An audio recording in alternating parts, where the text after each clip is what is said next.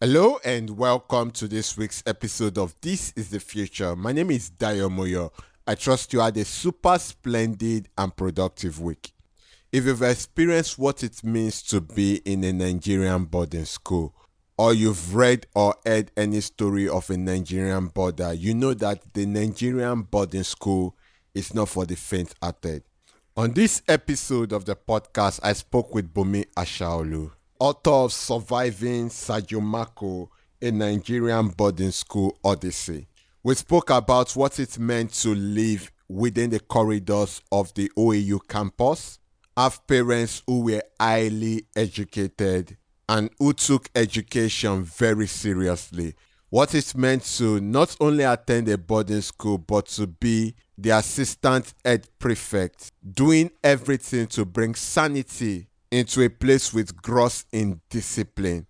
More importantly, we spoke about what happened when, despite best efforts, things spiraled into a riot. This is a really beautiful discussion, and I can't wait for you to listen. Let's get into it already. Hello, sir, and welcome to this week's episode of This is the Future. It's a pleasure having you on today's episode. And first and foremost, I would love to congratulate you on the writing, publishing, and launching of your book, Surviving Sajomaco. The way I would love to start this interview is to ask a question that most people would usually ask at the end of the interview. And that is when should we expect a second book? So I think when I was introduced at the launch, this was also the final question that was put at the uh, when when my bio was being read. I um, the, the, truth is I don't know. I think there there are maybe some ideas in my head about what I could do with the second book, but I didn't necessarily intend to go down the author route. But then I found that I had something to write about Sajomaco, hence this book. So it is possible to write other things, but I think I, have not con- consolidated any ideas as to what I want to write next. Now, no doubt there are a number of fascinating characters in the book Surviving Sajomaco, but the one I loved most, or the one that kind of speaks to me more, is the character of your grandmother. And there's this part in the book where you talked about how your dad came to you at the boarding school to tell you that Granny was dead, but not just that she has been buried and you were really unhappy about the fact that you were unable to attend um, a burial. And so it brings me to the question now, can you talk to me about your grandmother? And can you also talk to me about when she came into your life and how you felt knowing that she would no longer be a part of your life? Thanks. Um, huh. um, my grandma was a sweet angel. she um, as far as I can remember, she lived with us very early in my childhood. So I think she probably came to stay with us when I was, I'll probably say maybe six, seven. And she was living with us until she, she passed away. Um, but it, they were they were really good fun years. She had a balanced approach to life. She grew up. She was born, I believe, in Abeokuta, but um, she married into a family in Ibadan and was very well educated. She was a nurse. She was she had come to the UK maybe as far back as the 50s, then back to Nigeria. So she was very disciplined, well-mannered uh, human being and just very, very loving. Um, so to not have been there when she passed away was, yeah, it felt like something was ripped away from my heart. Um, and I described how it felt a little bit in the book. Uh, and then in a way, I, I had to move on. But yeah, it's uh, I still remember very fondly to this day. this is my my maternal mom, my grandma. Now, talk to me about your parents. Now, you mentioned in the book that both of them met in Cambridge. And so I was wondering, I know that this was the period where many Nigerians had the opportunity to go outside of the country for educational purposes. But I was also looking at, for example, my dad. My dad could not attend school even when he wanted to because his parents or his father particularly wanted him in the farm. And so I would love to know more about your parents, um, the kind of family they came from, and how they met in Cambridge, how they returned. And I know you mentioned in the book that your dad had to take a job in the university and your mother worked as a civil servant. Can you take me on that journey, please? Okay, my parents' backgrounds are quite different. So my mom grew up in Ibadan. Um, as I've described my grandma, my mom came out of a family that was well educated. I think my granddad on my mom's side was a school inspector. In fact, there were times when he would come to Ondo State and do some work there and then go back to uh, uh, Oyo State as, as it was uh, back then as well. My dad's side, uh, his dad, my granddad, was a farmer, a cocoa farmer, and they are from Ilesha. My granddad had seven wives and I don't know how many kids. Um, and my dad was from the first wife. But once the primary school education was done, my granddad basically handed over any additional responsibility on studying to the wives. So my dad had more of a rough educational upbringing. My, my, my dad didn't wear shoes until he was in year one of secondary school. He, he got into OAU my mom trained, that, trained as a nurse, by the way, so she didn't university. But my dad did very well in Ife. He had a first class in zoology. After he finished in Ife, he went straight to Cambridge to do a PhD. He didn't even realize that there was so much prestige about Cambridge. So he just rolled into Cambridge. and my mom had gone to Cambridge town as well to do some midwifery uh, training and was living with her brother who was a pretty well-read lawyer at the time. So that's how they were introduced. Um, and you know, very different backgrounds. I guess love conquers all. so that's how they met. And when they came back to Nigeria, they settled properly back in Ife at the university. Right. Now talk to me about growing up in Ife. You mentioned, and I, I was I was watching an interview you had with one of your friends in school, um, this afternoon. And then he mentioned as just as an aside that you were like seen like a buttered child whilst in school. Talk to me about what it meant to grow up within the university campus. Yes, thanks for that question. We definitely were in a bubble. You didn't have to leave the university campus to carry on living your life. You didn't really find many parts of the university grounds that was not covered in vegetation, for thick forest, grassland, um, um, or or tarred roads. So unlike town where it's a mix of untarred roads and tarred roads, campus was just a an Eden in a sense. Um, but you didn't really realize it because it was just how it was. And there were so many of us kids of lecturers who were, it was like your own community and it felt normal, like this is how normal is. So if you think about the, the, the drainage system uh, next to a road, where those existed in Ife, they were always covered. There was no open gutter anywhere. There were no overhead electric cables that were dangling anywhere because a lot of these were underground. So it, it was a model of what I guess what, what what Nigeria maybe could be I mean, there, there were just too many things that made this university environment a pleasurable, beautiful, scenic place to grow up. Now, in the book, you told us of how your mom enrolled you and your brother in a tutorial center whilst you were in primary school. And at the tutorial center, we had Mr. Emmanuel. Mr. Emmanuel, you said, was a very, very, very strict teacher but it was obvious that he wanted the best for his students, at least academically. And then when you transitioned from primary school to Sajomaco, you highlighted how in the class you were one of the best students. And so it's kept me wondering, do you think that in spite of the rigor at Mr. Emmanuel's place, the strictness, that going to Mr. Emmanuel's tutorial gave you an edge that's something extra that helped you academically when you finally went to secondary school. What do you think? Yes. Regardless of how tough Mr. Manuel, Aunt Ellen, um, and a certain Uncle Koliwa, we have to say that the way they drilled us hard prepared us very well for secondary school, at least academically. Um, they built on whatever work was done in primary school, on the university campus and staff school.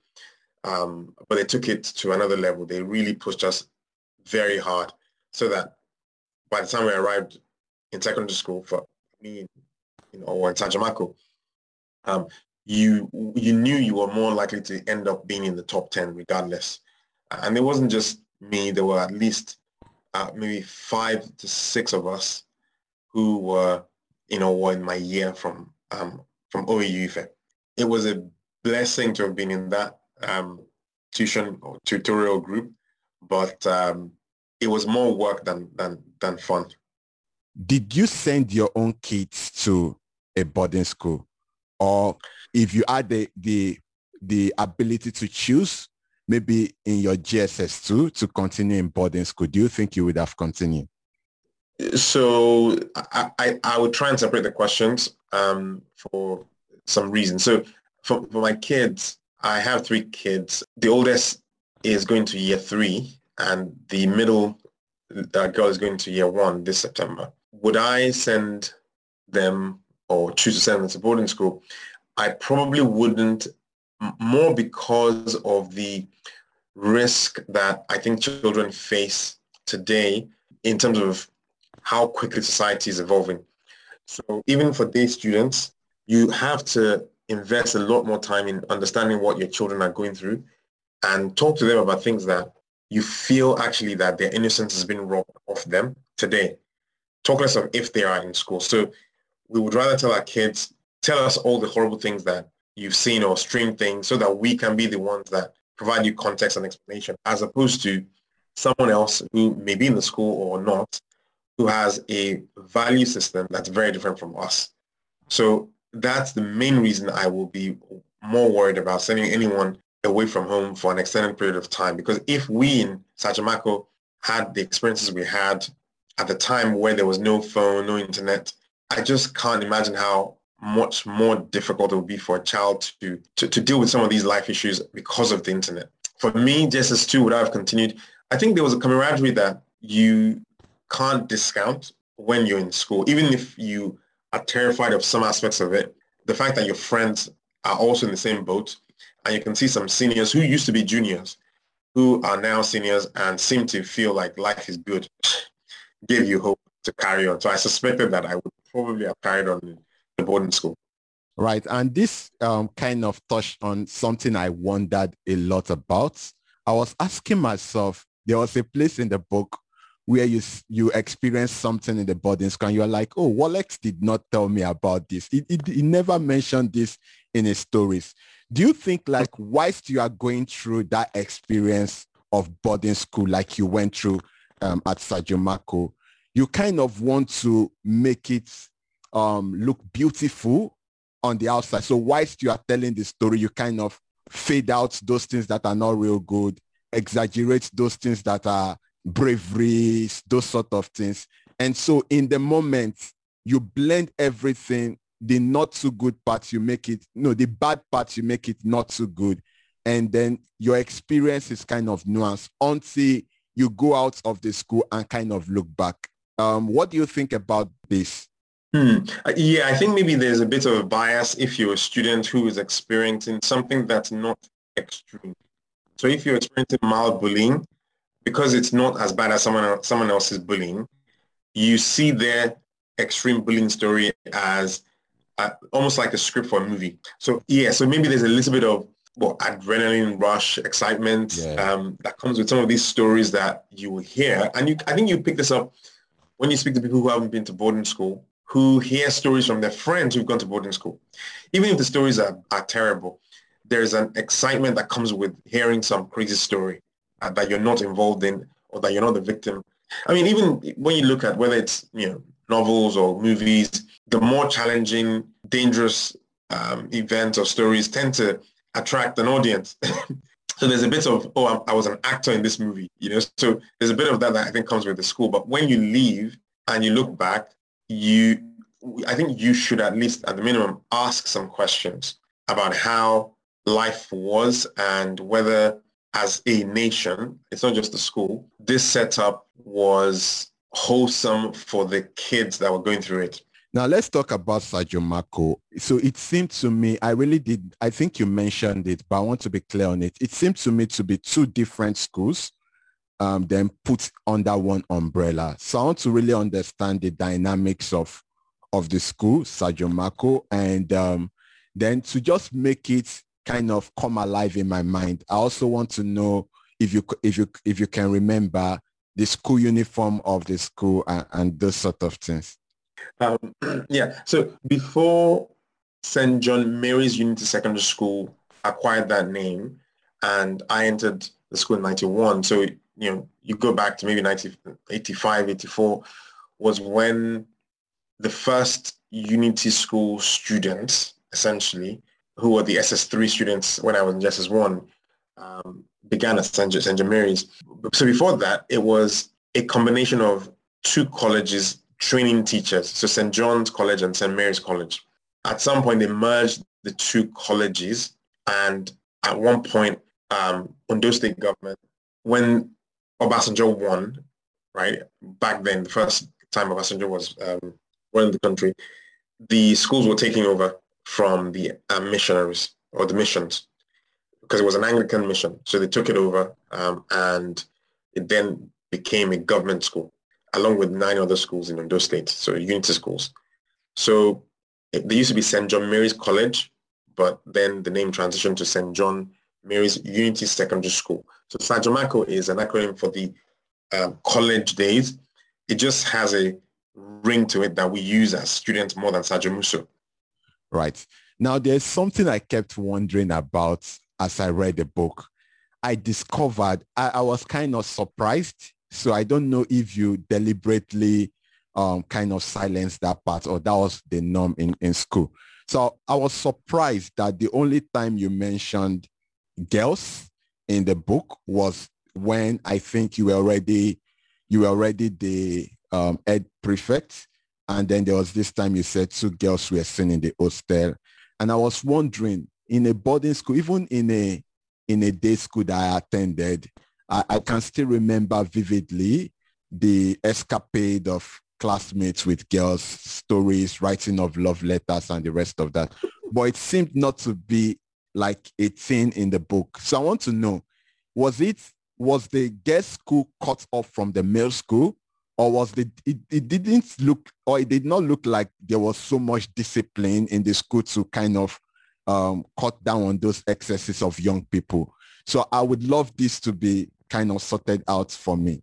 There are two parts uh, in the answer to this question. So everything you described definitely went down or went on and must have gone on because, you know, we were normal human beings as well. I think when reading this book, people need to realize that this is a memoir. So it's my account of an experience through this school over well, five to six years. So a lot of it will sound similar to what other people's experiences are, but there are departures that reflect the individuality of people's stories. So I never wrote a love letter to anybody. I didn't really bully anybody. I didn't cook in the hostels. I, I mean, there was just many things that I didn't do. So if I felt that the story was interesting for the book, I will put it in. So for example, there's a bit where I refer to the crush that one of my friends, who's a girl, had on a classmate in her class. and what that did to her emotionally, uh, because back then they didn't really allow you to interact properly, even though you were in the same class or same year, because it was frowned upon, taboo, blah, blah, blah. But people still did try. They got bold as obviously they got to be more um, senior, but there wasn't any story that was interesting enough to fit, oh, sorry, sorry, to fit with this survival theme that I wanted to focus on for the book. And I made, I made this point clear in the preface that I, I wanted to stress that this book is specifically trying to explain to people how, as a child, you went through the school and you wanted to get through to the other side and reach the promised land. um, but in my own experience, the girl side of things didn't feature that much. Um, yes, I did have good girlfriends, but we interacted mainly in choir. Um, when we went to that, when we went out to to sing or do some drama, there wasn't enough of an exciting story to put down. Is why it's missing.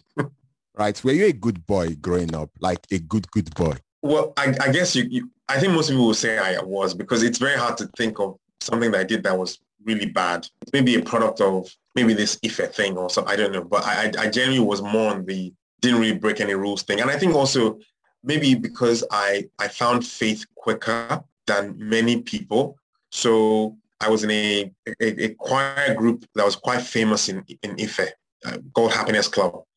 It, this is before I, I even got to Owo. This, this, is a group that will go to many places in Nigeria, sing songs, and record them. So I think there was quite a lot of exposure to faith-based moral teaching that almost guided one to not do some crazy things that other people were trying to do. So I think that's part of the reason. Now talk to me about how you started singing and playing the keyboard. When did you begin learning this? And um, was it something you caught on in church or was it something your parents deliberately got a music teacher for you? Was it in school? Can, can you just tell me about that?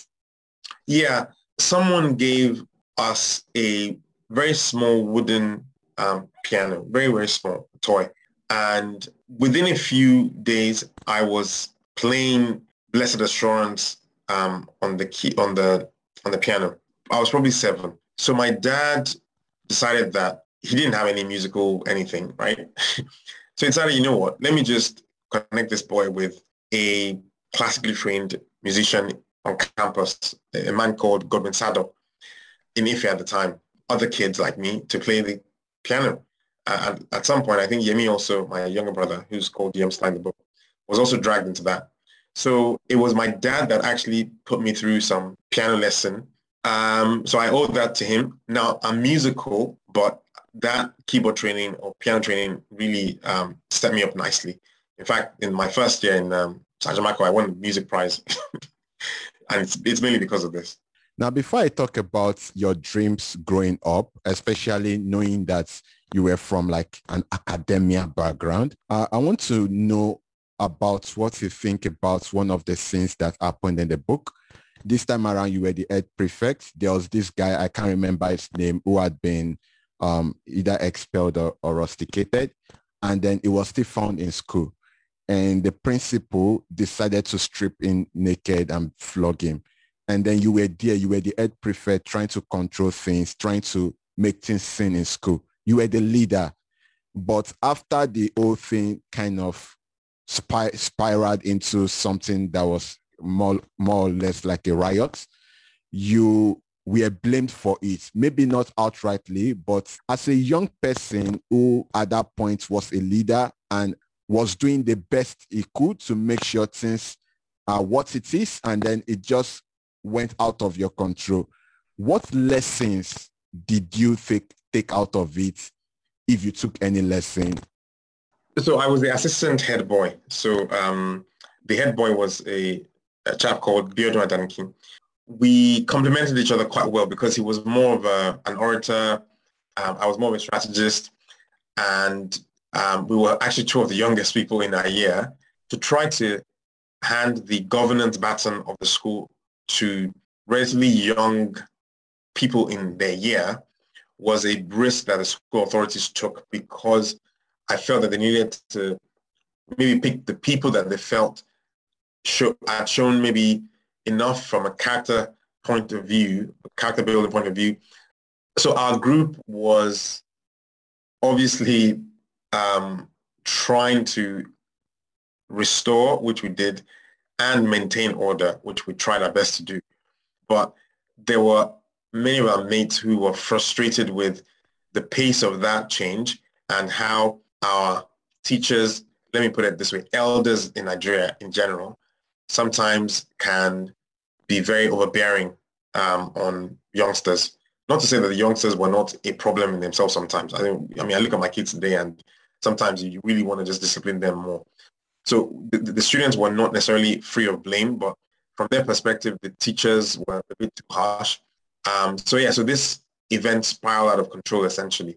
I, I think if the prefects had the opportunity to vote on, give a view, a collective view and stance on what the principal did, we would have told him not to do it. But he's the, as I put in the preface, is the adult in the proverbial room. So that responsibility, unfortunately, unfortunately, lies mainly on the school authorities. But because we were part of the governing structure of school, a lot of our mates obviously will see us as being a participant in what went down. So even though they were sympathetic in some sense later, you could see us trying to build bridges. Um, that thing really affected a lot of people in our set. And I think is the one defining thing that people remember about our set, regardless of all the good change that may have happened before. so I think the lesson is more, yeah, I mean, you have to carry people along. And I, I think to, to some extent we we did some of that, some, but and I, I, I, I think I described this tension of trying to make sure that you, you, you're trying to govern whilst also being firm. And uh, in this case, an external force essentially um, pulled the rug from under our feet and we all basically came tumbling down. so I think people just need to be careful about carrying as much as possible people along if they, they find themselves in front and need, needing to lead people is the is the takeaway for me. Right. So what was the dream like for you? Were you thinking of following in the footstep of your of your parents? Did they have any influence on the career path you were thinking about? What was the dream of young Bumi Ashaolu? I just wanted to do very well um, in my studies, but I didn't necessarily have a specific goal in mind in terms of career. I definitely knew that I didn't want to do something along the lines of medicine because it requires a lot of memorizing. I just wasn't interested in that, even though I actually scored at the time A1 in biology in SS2 doing the final exams a year and a half before my finals. So it wasn't like I couldn't do the, um, the exam and pass and do very well, but I knew very early on that I'm not going to be spending my life memorizing things. So I wasn't sure what I was going to do exactly. I think when I filled my JAMB, I think I must have put computer science with economics or something, which my dad kind of suggested, just not, not because we knew it made sense, but it was just something that we thought, okay, maybe it made sense at the time. Uh, fast forward to me leaving Nigeria uh, because the timing just meant we left Nigeria just after I, I finished school and came to the UK. Uh, within a couple of years, I was having to make the same decision again. But by then, I think my mind had concentrated better on maybe the sort of subjects that would lead me to a, a discipline university that I think I, I need to pursue. Uh, but again, this is a sort of, I'm not really sure what I want to do, so I'll pick something that I think may help me later, which is why I ended up doing chemical engineering because it combined chemistry, maths, um, some aspects of physics as well. Um, so that that's why I ended up uh, studying chemical engineering. So it seems to me that you and your family left for the UK immediately you finished your SSC.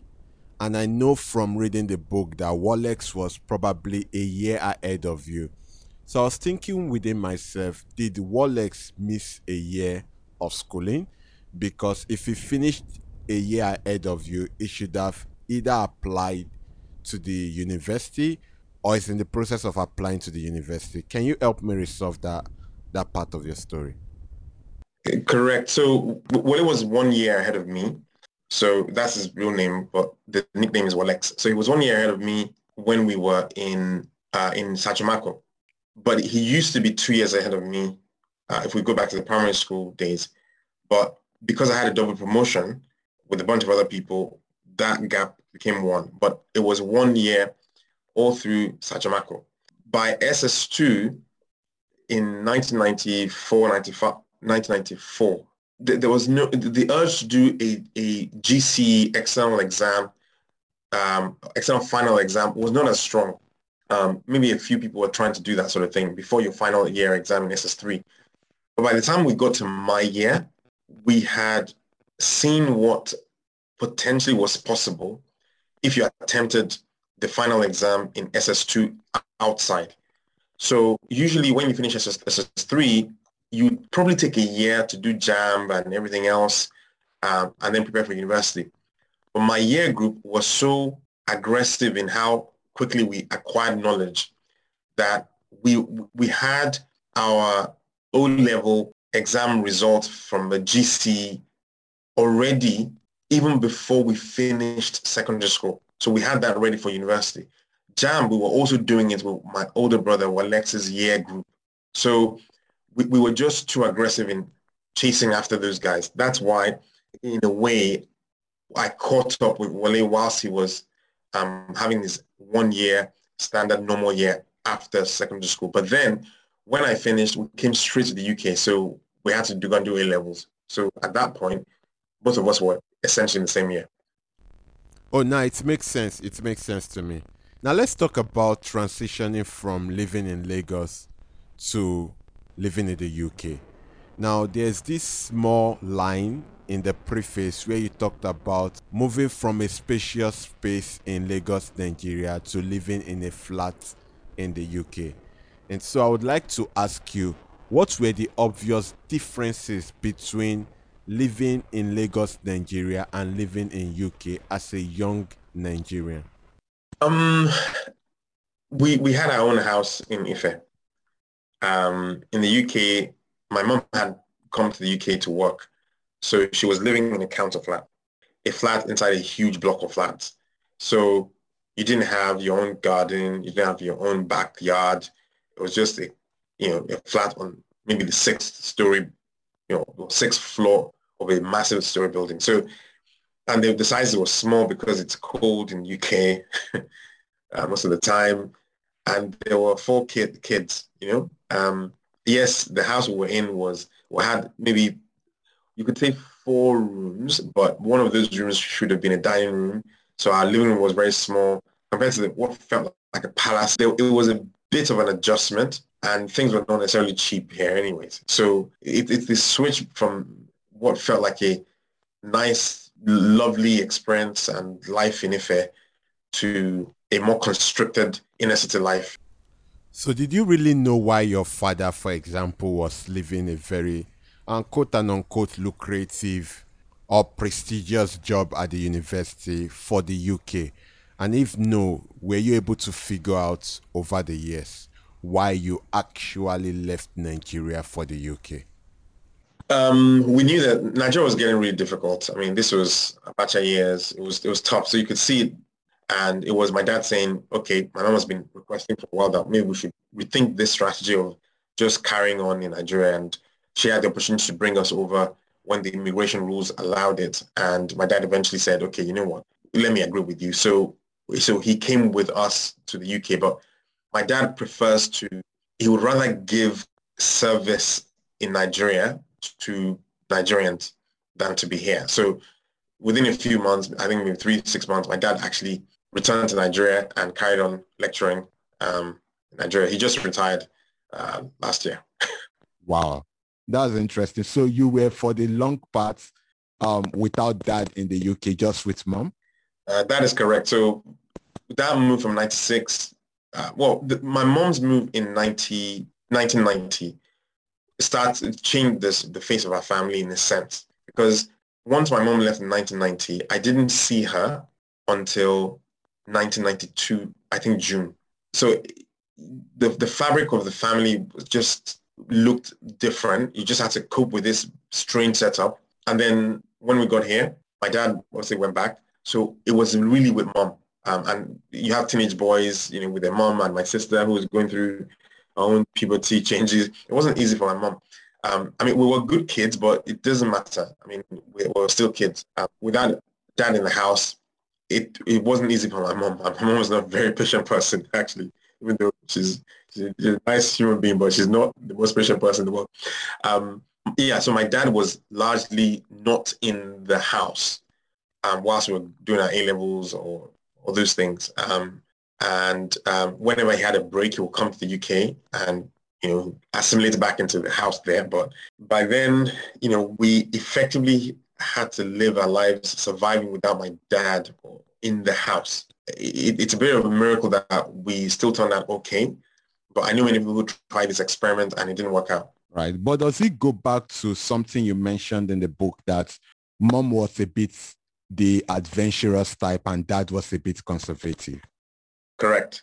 Now let's talk about the differences between um, the education for your O levels at Sajomaco and the A levels preparing for uni. What were the obvious difference? I know you mentioned in the book that, for example, you were giving lengthy answers to one point or one mark questions.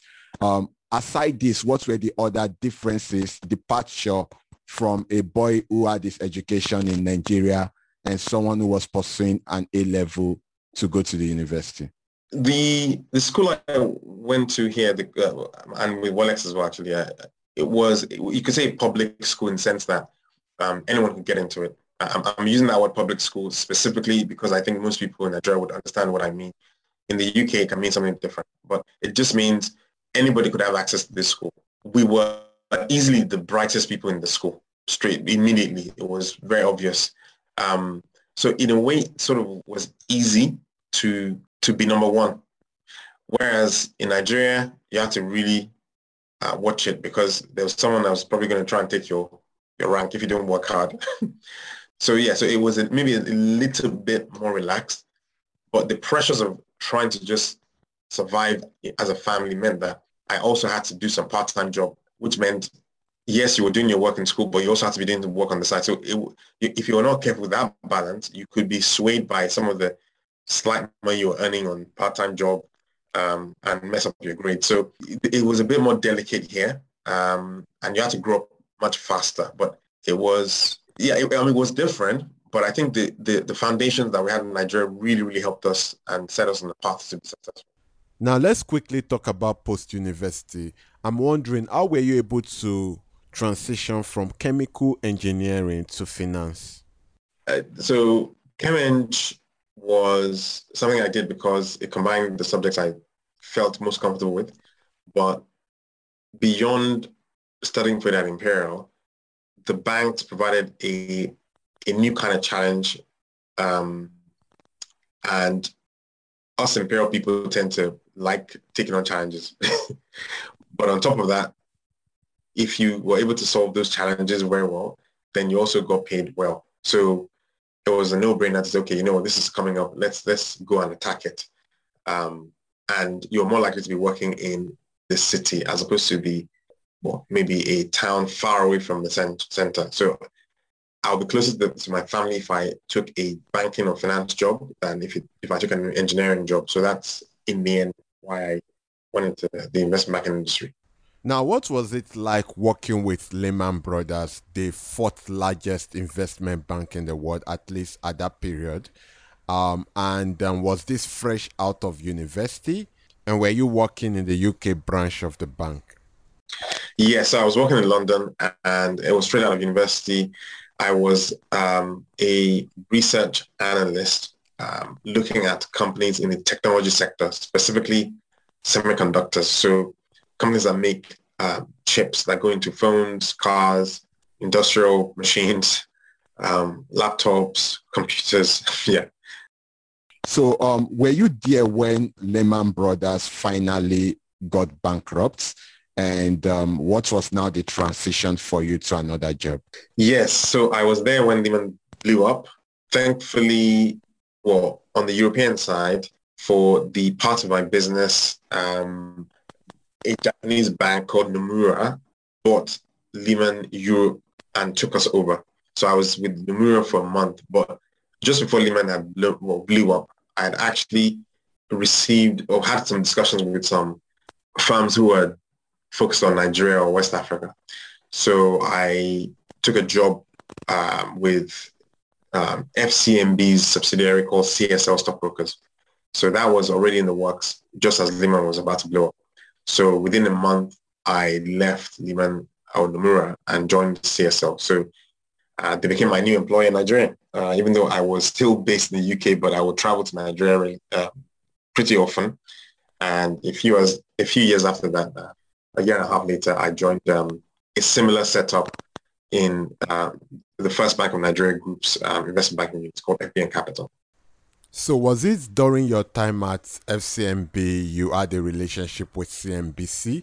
Because if you go on YouTube, you would see a number of videos of yourself um, speaking or making comments on the show?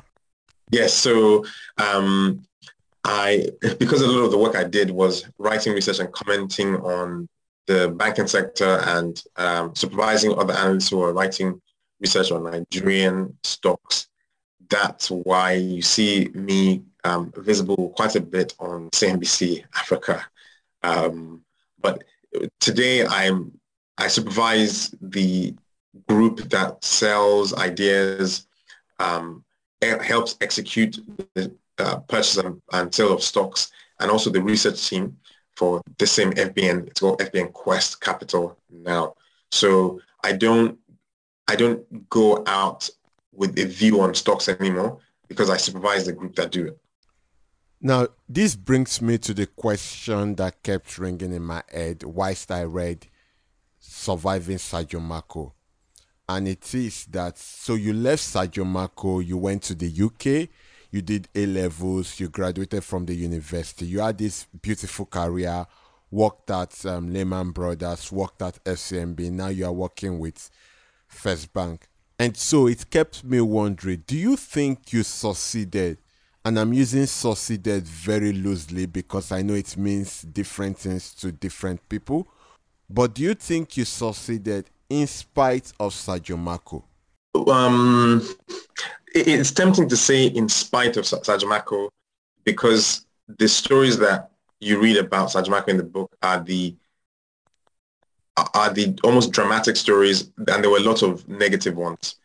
But the positive stories from Sajomaco are the reason why I would say that any foundational seeds that were sown when I was in primary school and with Mr. Emmanuel and the other students um, actually was built upon and accelerated. Yes, Nigeria was deteriorating and affecting us, but a bunch of us in my year group decided to carry on reading ahead of class. At lunch yesterday, the head boy um, was there um, so anyone who had read a sample of this book would see him in the flesh with some other of my Sajomaco colleagues from that, the, the same book and that period.